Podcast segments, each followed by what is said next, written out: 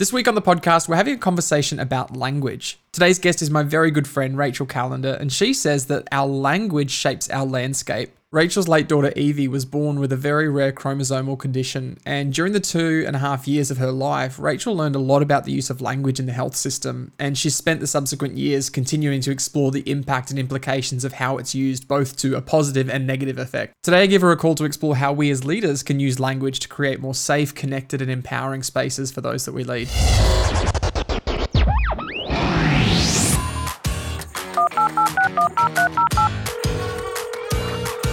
Hello.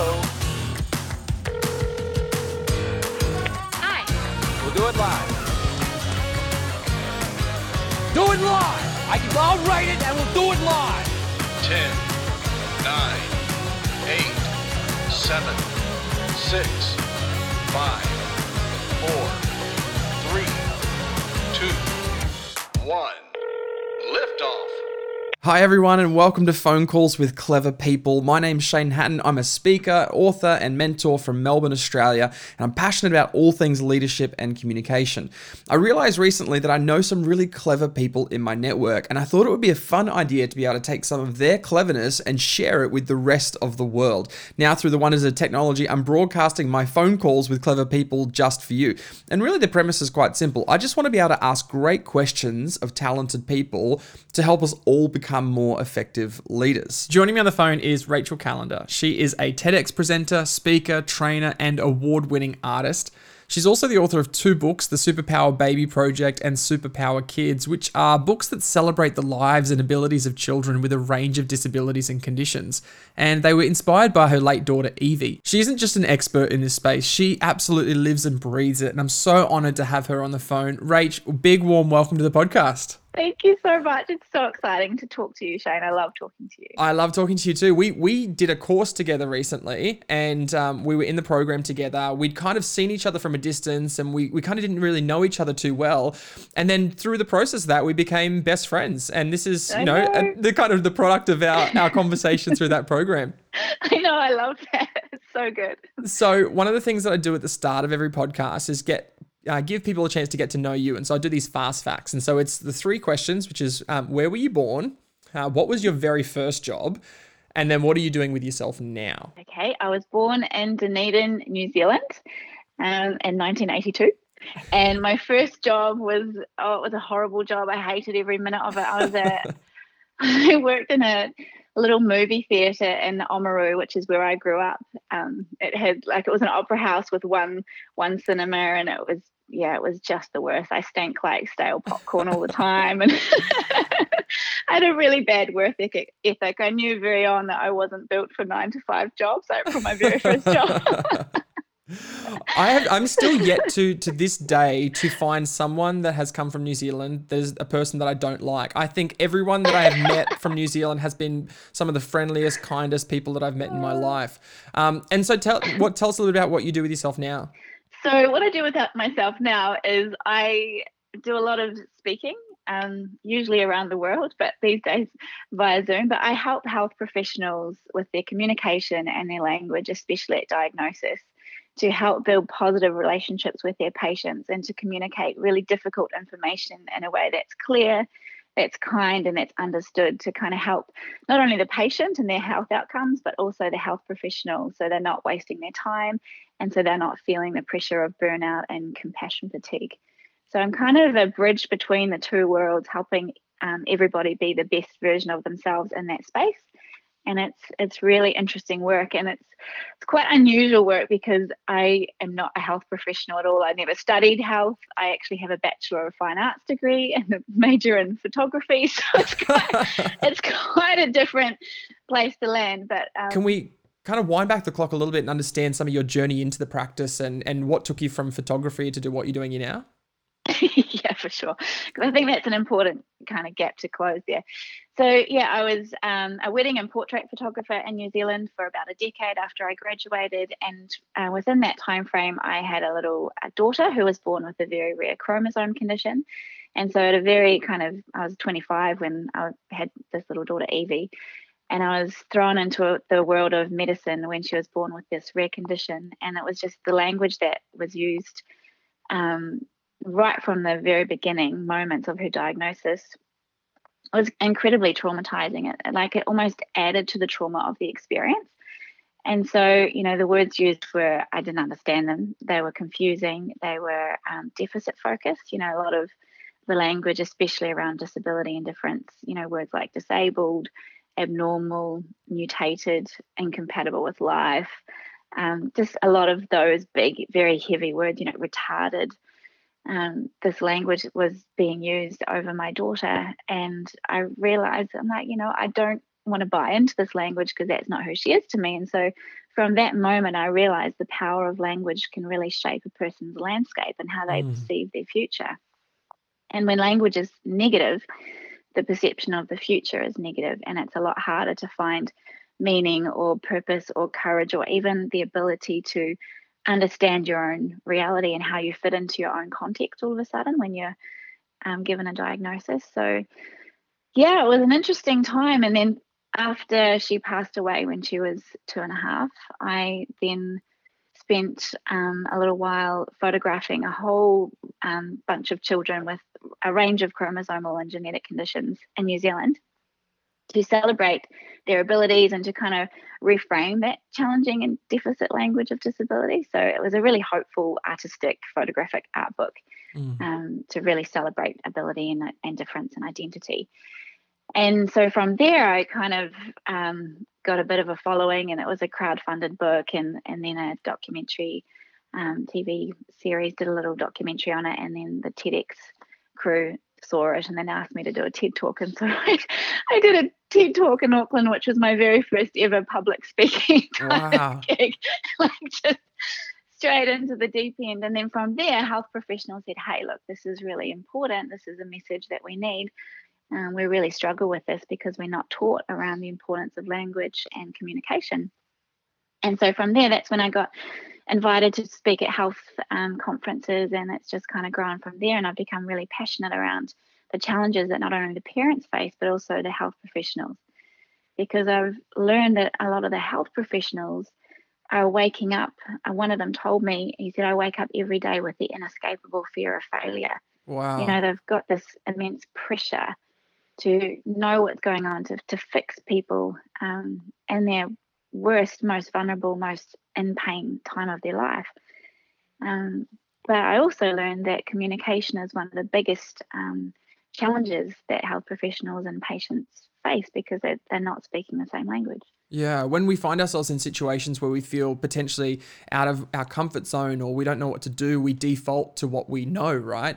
And if you were in the medical profession, you default to your education, you default to your training, and sometimes that language that's used in the medical training side of things isn't a familiar language for the people that they're communicating with, right? Exactly. And because it is such a familiar tongue to the health professionals, I've learned, you know, upwards of 10 years to learn this language, the medical language, and then the regular person language doesn't often translate. It's obviously resonated with a lot of people in terms of the conversations around language, and really early on, that's kind of where the book, and is it the Superpower Baby Project? Yeah, Superpower Baby Project. I probably didn't even say that. I was all busy telling my story. Tell us a bit about that. Yeah, well, it's called Superpower Baby Project because I became aware very early on in Evie's life that she was experiencing the world a little bit differently to other people. So I was constantly used to people seeing her for the first time and asking me things like, what's wrong with your child? You know, what's wrong with her? And I hated then rattling off her diagnosis, you know, the big words that nobody really understood. And it just felt like I let my child down every time I said, you know, well, she can't walk and she can't talk and she's got partial trisomy 9 and partial monosomy 6 and multiple ventricular sectal defects. Like, those things don't mean anything to anybody. But this was the language of her diagnosis that had almost become her identity. But to me, that wasn't who she was. And I realized that she had this, I think it was an electromagnetic sensitivity that nobody else had. Like, she used to cry when we drove under electrical pylons or whenever we went through electric sliding doors. And I noticed it because it happened so often. So I just started saying that she had superpowers, you know, kind of like a baby Magneto of X-Men or something, you know, just as a lighthearted way to describe that particular phenomenon of Evie. But then once I thought about her more and her character and her personality and the things she was teaching me and those around her, you know, I realized that who she was a really powerful, unique and really beautiful human, completely opposite to the language that had been used around her. And so the superpower mentality and language helped, I guess it gave her some humanity. So when people then asked me, you know, what's wrong with your child? Once I had this new language, I could say, you know, well, nothing is wrong with her. She's actually got superpowers. And they'd kind of look at me a bit strange. And then they say, well, what do you mean? And then I got to reframe that whole conversation around her abilities, the things that she loved doing, the things that I loved about her. And then instead of them seeing this collection of failing body parts in front of them and something that needed to be fixed or something that was broken, they saw a human being because I described a human being. Wow. And I think that was such a powerful change. And so the fear of difference of another person just completely melted away in that moment. There was a connecting point because we could say, look, we're both human and here are the things that Evie loves, and oh my gosh, that's a little bit similar to you. You know? Wow. Yeah. Do you think as leaders we underestimate the impact and the value and the importance of language?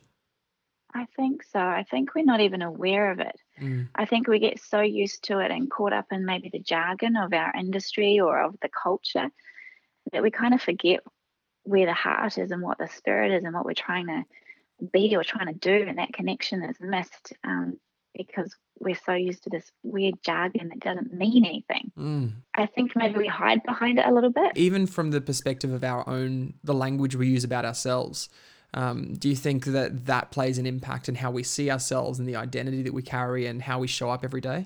Oh, hugely. And I think that's a whole other conversation as well. But yeah, the language we use for ourselves, like our own self-talk is really powerful. And I remember once I was listening to one of my mentors, and your mentor too, was one of my first interactions with Matt Church, and he was talking about self-talk and considering the way that we speak to ourselves. Mm. And he said, you know, we wouldn't speak to our best friend or, you know, a child in the way we speak to ourselves. Like the way we speak to ourselves can be actually quite abusive sometimes. Yeah. And we think that that's okay. Mm. But I don't know if it is. I mean, I think it does so much damage. It really does. And it shapes the way we show up every day. And we Definitely. Feel we feel like if we we talk to ourselves in a negative way and we view ourselves in a negative way, it often shows up in the way we treat other people and the way we interact with other people. And people go, you know, you need to be nicer to other people. And actually, we probably just need to be nicer to ourselves as a starting point into that whole conversation. Yeah, I 100% agree with that. And it's a lot harder to do. It is. It's really hard to do. Yeah. And as you started going and hearing stories from other parents, because obviously part of the project around the Superpower Baby project was to talk to other parents. What did you notice the impact of language in the way that other people experience? Was it similar to yourself? Like what were some of the stories that you heard and learned? Yeah, that's a great question. And it was really powerful. I didn't know what to expect. You know, I walked into 75 strangers' homes, you know, kind of wow. going on about superpowers. But the thing that just blew me away was pretty much 100% of the families shared the same language with me. They said, you know, our child is teaching us perseverance, kindness, unconditional love. We're braver, we're more compassionate, we're more patient. You know, they've been through hell and back, a lot of these parents, but they've become bigger and, I don't know, just a beautiful version of themselves through the experience of having a child with a disability. And I found that overwhelmingly impactful and empowering. And it was in just such stark contrast against the language that we've been given to describe disability as, you know, that deficit-focused, subtractive language. But here these parents were saying, we now are emulating some of the humanity's highest ideals. You know, this is what our child has taught us, some of these important values that the world needs most right now. Yeah, wow. I find that so deeply moving. And there's a great quote that I often think of that there was someone else who was doing similar research. The name has escaped me, but he said that in conversations with people, he often found that people ended up grateful for the things that they would have given anything to avoid. And those are the experiences that time and time again, people would never want or wish some of these experiences, but what it teaches them and what they learn from it is one of those things that they become deeply grateful for. Definitely. It wasn't Andrew Solomon by chance, was it? Possibly. Sounds could like have something. Been. I love that man. I want to be him when I grow up.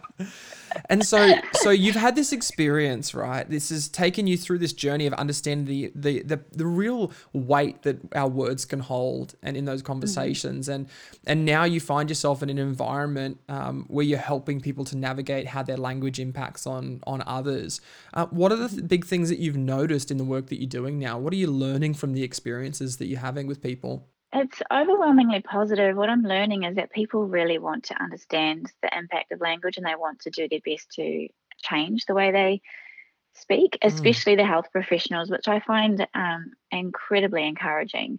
You know, they're often right at the edge of their coping as well, but they still want to be better. And I heard a lot of parents talk negatively about the experience of the first words that were spoken when their child was diagnosed, and how angry they were at the doctors. And I remember feeling angry myself and just hating the health professionals and the big bad health professionals, but talking to the real humans and the health professional, you know, they don't want to come to work to do a bad job. They're doing their best as well. And it's like, how can we help everybody without making somebody wrong? Like, how can we kind of teach and empower and encourage without kind of bashing them over the head and saying you're bad and terrible and you're making it hard? And it's difficult. And what I'm learning is, when, you know, the trauma of a parent or a patient is met with the trauma and the fear of a health professional, like that trauma and fear is batting up against each other. And that's the space where communication has to land. It just doesn't work. So somebody has to be the one to go, you know what, I need to take a step back and maybe take a little bit more time and make sure that what I'm saying is being understood. And that actually does have to come from the health professional first. So it's kind of about reframing and rechanging the idea of what a medical consultation can look like or should look like. Yeah. I mean, like your space is obviously within the medical sphere, which is almost amplified because of a lot of the jargon, the medical, language that sits around that. But this is a broad conversation. Oh, sure. Every organization, like if you're a leader and you show up into an organization, you genuinely want to do your best.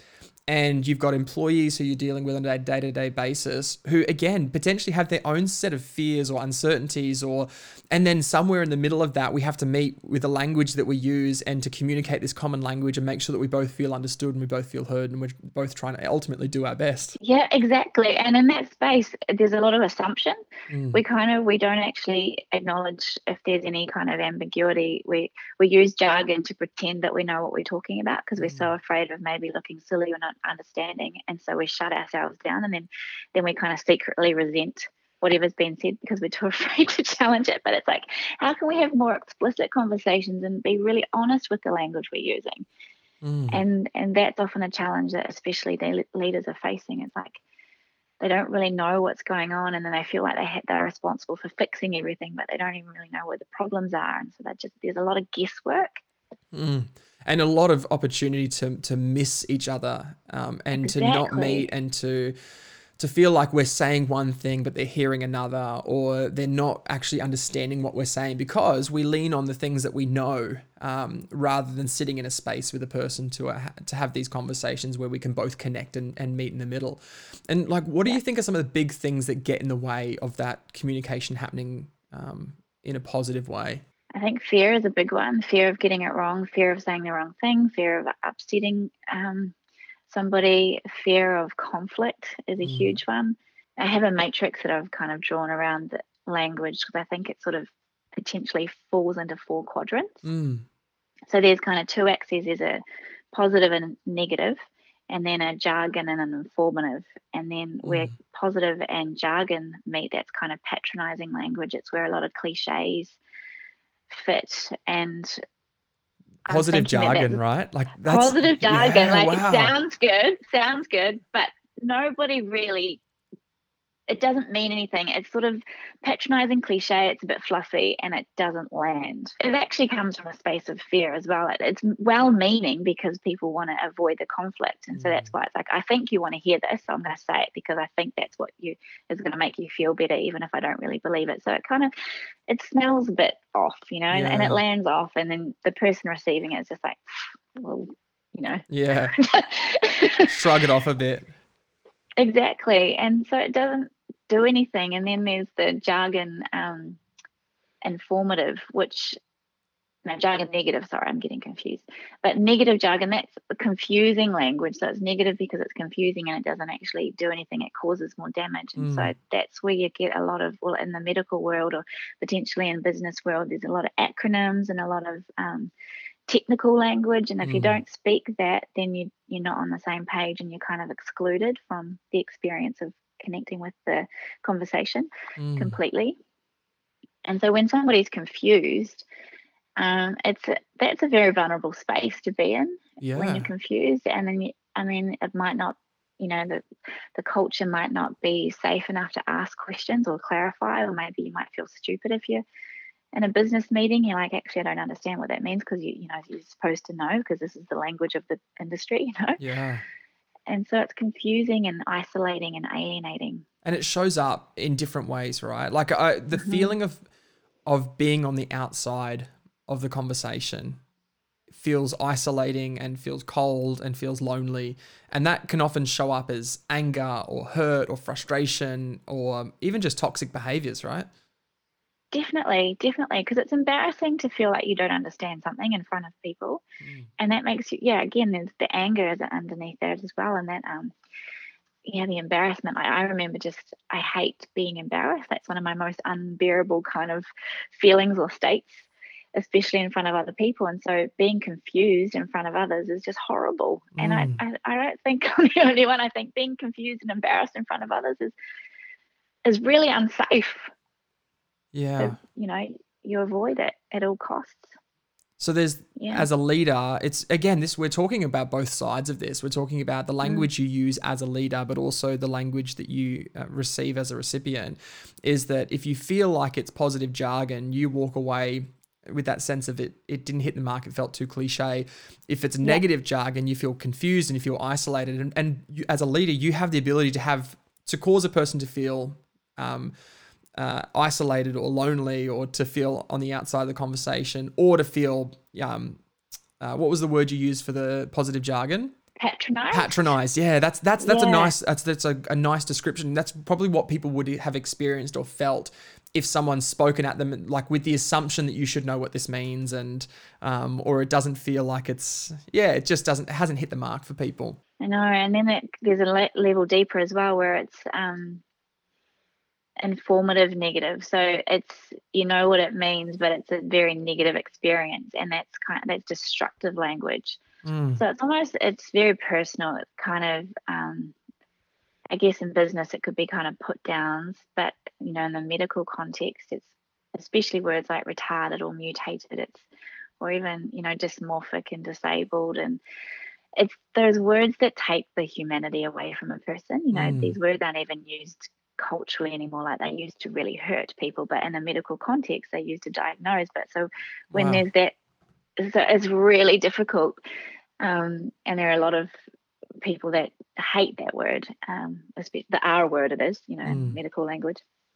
And I think in business and in different industries there will be words and language used that has that same effect, that soul destroying kind of attack on your heart, your humanity and your personhood. So that's where the informative negative comes from, because it's understood but it's felt deeply hurtfully. Wow.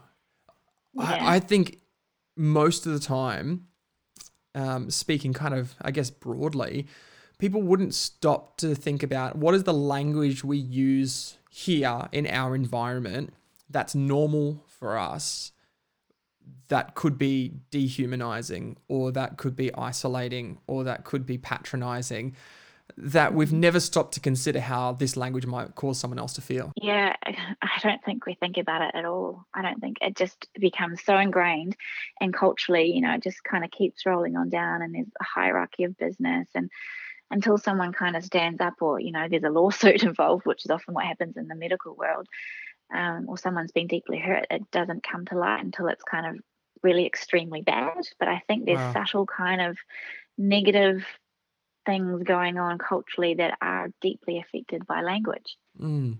Is there a positive, informative kind of space?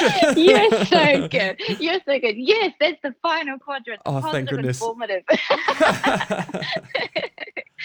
Yes. So this is what I call empowering language. Mm. And the positive, informative, like it's clear communication. It's language that seeks to understand, encourage, and build up and connect.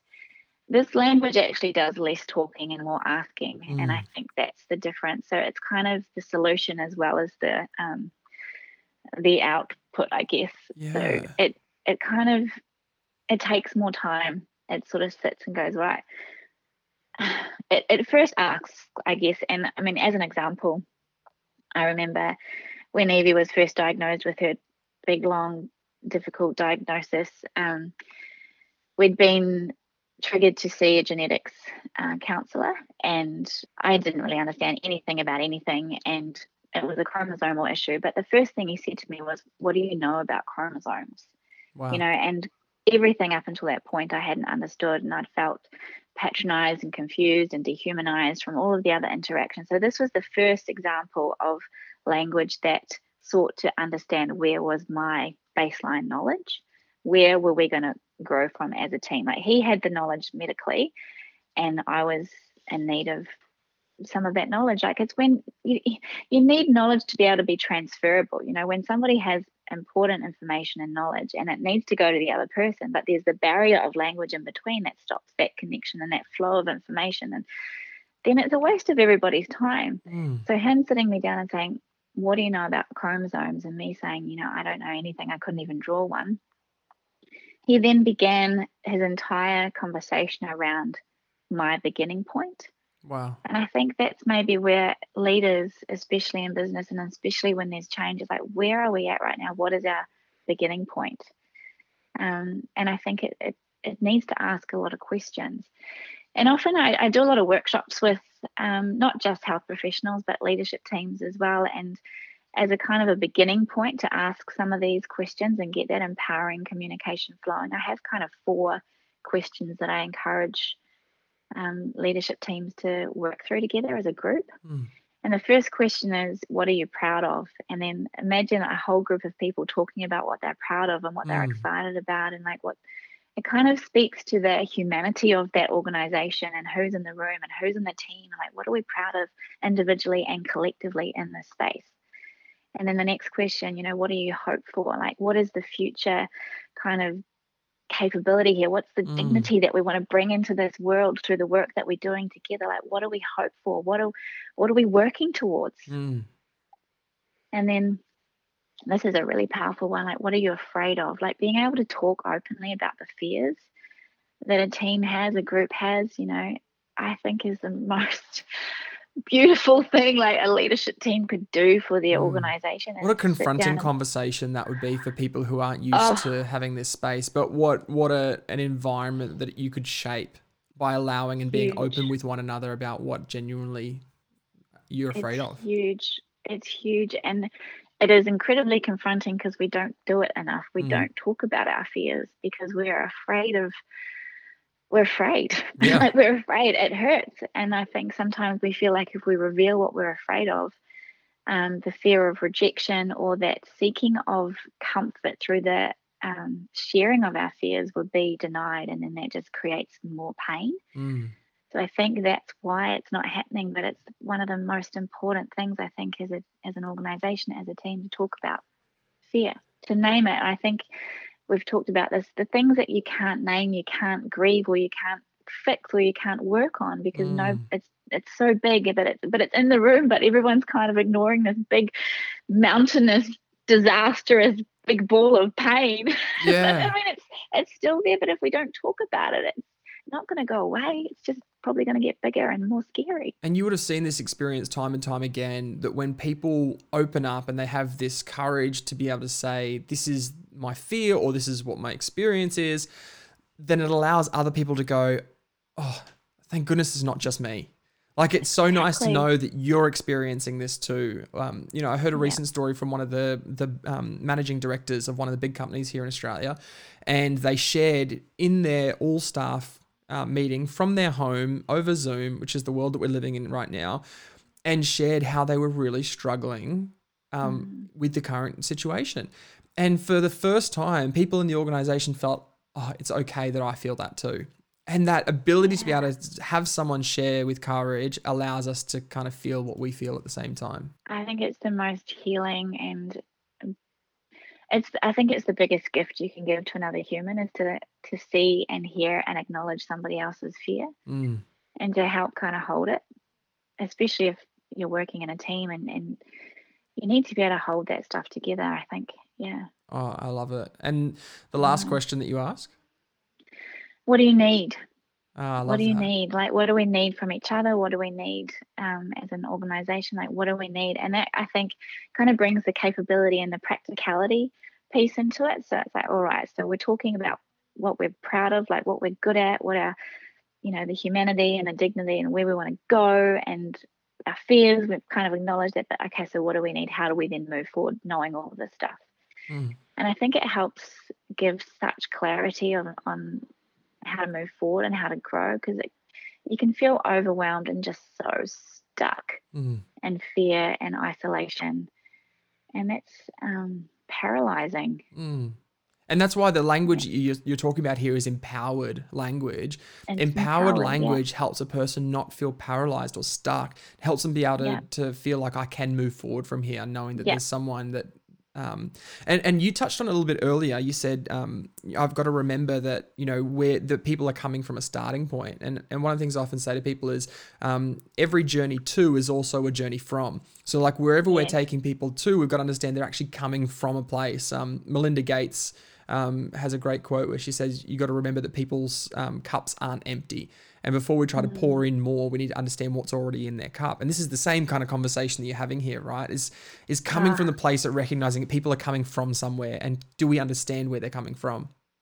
Exactly. And the thing is, once you understand where people are coming from, then you can see where their strengths and their abilities can lie, because whatever they've endured in the past, you know, you can use that as an organization moving forward as well. And I think that's where these questions can really help kind of get the best out of who's working in your team, who's with you, where have they come from, what have they done already, you know, what are they proud of, what are they hoping for, you know, how can we use all of that to move forward? Yeah, I love that. And that's the power of empowered language, is that we can help collectively move people forward and move people forward in a really positive place. But one of the things I'm noticing is that the language the language of empowered words is through the lens of curiosity, and it's through the lens of questions, rather than the others, which are around the lens of telling people or informing people. This one tends to be more with a curiosity attached to it. Yeah, I like to think of it as being open-hearted as well, and open-minded, open-hearted, and I love that sense of curiosity as well. But I think, yeah, it makes everybody bigger, and the space bigger, and then the possibilities bigger, and then the ideas bigger, and the potential stronger. Yeah, so I love that sense of openness that comes with questions and curiosity. What do you reckon stops people from sitting in that place, or what stops a person from being able to, I guess, be open-hearted and being able to share vulnerably in some of these experiences? I think maybe people are uncomfortable with vulnerability because they think it might hurt them. They're maybe avoiding the conflict of the pain that they think will be revealed, but I've seen just time and time again that the opposite is true. Like, the more open you are, the better it is for everybody. Like, if you can do it in a way that's safe. And I think if there's another perception that open-heartedness and empoweredness, you know, takes more time, and there's not enough time. And in the health world and medicine, you know, we don't have enough time to care, and caring is kind of seen in this, as this fluffy kind of extra piece to healthcare, and it's not. It's just like we need to create space for open-heartedness and curiosity, but I think we're not, because we're so stuck with schedules and, you know, structure and systems, but we're not building this space into our structures and systems, which I think is almost the very first thing that's needed. Yeah. Yeah. And this space that you operate in allows people to really connect with others, right? To move beyond conversations with somebody else, to sit in a space with them, to deeply connect. Yeah. And it's amazing because it then also gives people the freedom to get things wrong, you know, especially for a health professional to be able to say, look, I don't have all the answers and here's why, like, or I wish this was different. They kind of sit with the person rather than feeling the pressure of fixing and making it better and being blamed for not doing it right or getting it right, or I don't know. We love having something to blame because it makes us feel better, I think, when things go wrong, but that hurts everybody. I want to let that just phrase sink in for a moment, because that in itself is a huge thought. And I love that when we started this conversation, we were chatting about what are the big topics we could talk about, and it started with this idea of connection, and maybe it was a bit about courage, and then we kind of landed on language. And I think what we've touched on here is this idea that language, when we get it right, when it's empowering to those around us, it builds connection and it inspires courage and it evokes vulnerability and it brings people together, and it gives ourselves permission to get it wrong because we've allowed that space of connection and community with others. Like, language makes the difference. It does. It does. And it's actually really simple. And we complicate everything. We try and complicate so much, and I think especially with leadership, and leaders are burning out because they're holding so much and so much responsibility that they can let go of and share if they can just be brave enough to be honest about their own experience, and that they're afraid too, and that we're human, like we're all human, we're proud and we're hopeful and we're deathly fearful, and we all need things. And whether you're a leader or not, or a follower or a group or whatever, like we have these same basic needs, and language is the key to kind of unlock that for each other. Yeah. Rach, this has just been such a valuable conversation. And I know people who are listening to this will have conversations around, okay, now how do I start to identify the language that we're using? How do we become more human in the way that we communicate and connect with one another?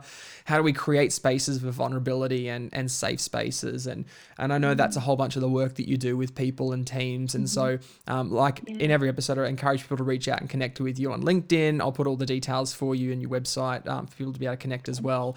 But just want to say a huge thank you for, obviously, number one, for sharing part of your story, which is your own vulnerability, but also just providing some really practical insights around some questions we could be asking and some of the space that we can operate in to ultimately communicate and connect better with people. Oh, it's my absolute pleasure, Shane. I love this, and I love this podcast. So thanks for doing the work that you're doing.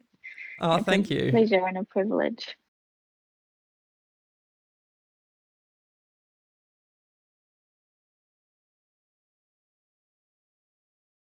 That's it for another week of Phone Calls with Clever People. Thank you so much for taking the time to invest in you by checking out the podcast. Make sure you subscribe so you don't miss out on any of the episodes as they're released. And of course, I'd love to hear how this has added value for you in the reviews. Have a fantastic week.